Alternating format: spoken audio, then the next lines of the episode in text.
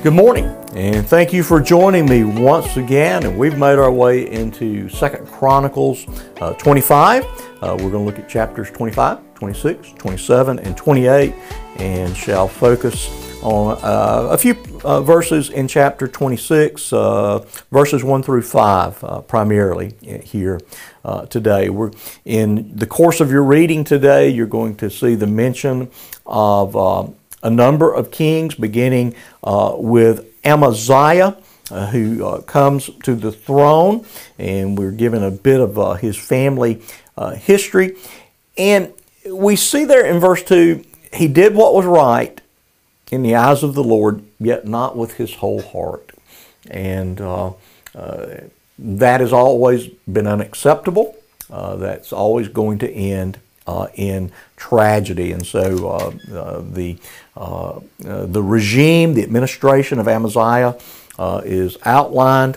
we're told uh, beginning in verse 14, that he's going to lapse into idolatry. This is going to uh, bring uh, oppression from that northern kingdom, from Israel. And so he is going to, to be again, guilty of, of ultimate uh, apostasy. He turns away from the Lord, as chapter 25 uh, concludes, and he is ultimately put to death.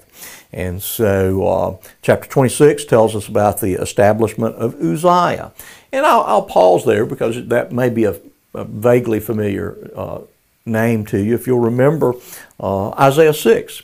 Uh, in the, uh, uh, the year that King Uzziah died, who was largely a well thought of king, although not a perfect king, uh, but we see uh, this call of Isaiah to the prophetic office. And uh, one of the ways that we uh, kind of uh, weave together the history of the Old Testament is by looking at the historical portions and the prophetic portions. And even, even the, the wisdom literature uh, at times informs us as to what was going on.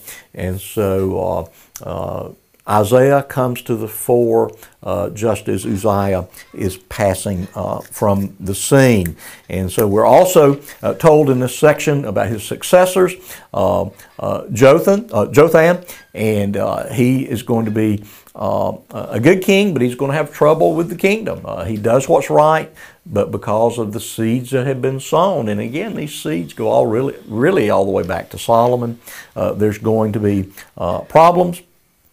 And after uh, uh, Jotham, uh, we see uh, King uh, Ahaz, and he is described as not doing right uh, in the eyes of the Lord, as his father David had. But he walked in the ways of the king of Israel. Again, there's always this contrast.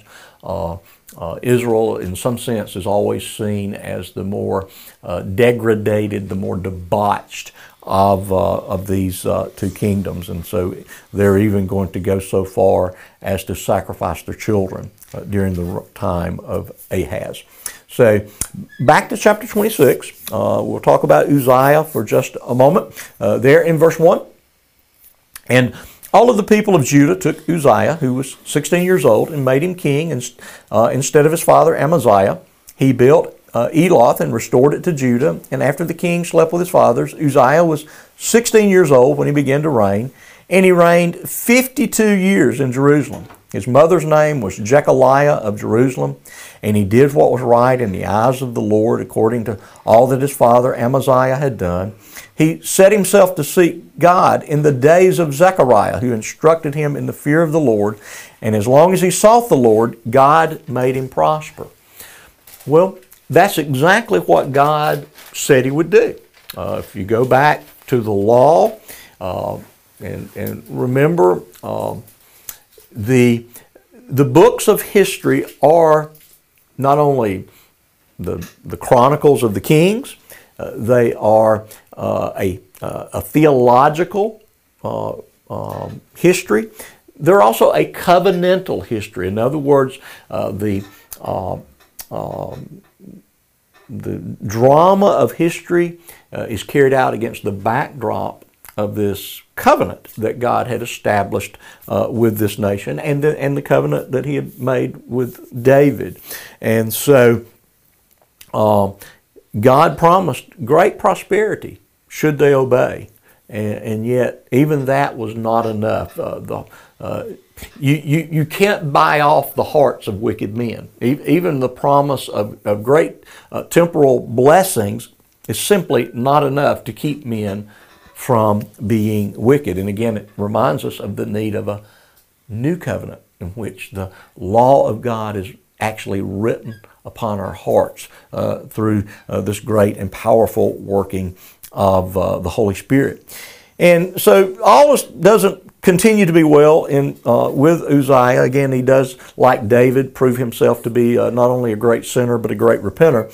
But notice there in verse 16 of chapter 26, but when he was strong, he grew proud to his destruction, for he was unfaithful to the to the Lord his God he entered the temple of the Lord to burn incense on the altar of incense. But Azariah the priest went in after him with eighty priests of the Lord who were men of valor. And they withstood King Uzziah and said to him, It is not for you, Uzziah, to burn incense to the Lord, but for the priests, the son of Aaron, who are consecrated to burn incense, go out of the sanctuary, for you have done wrong. It will bring you no honor from the Lord God.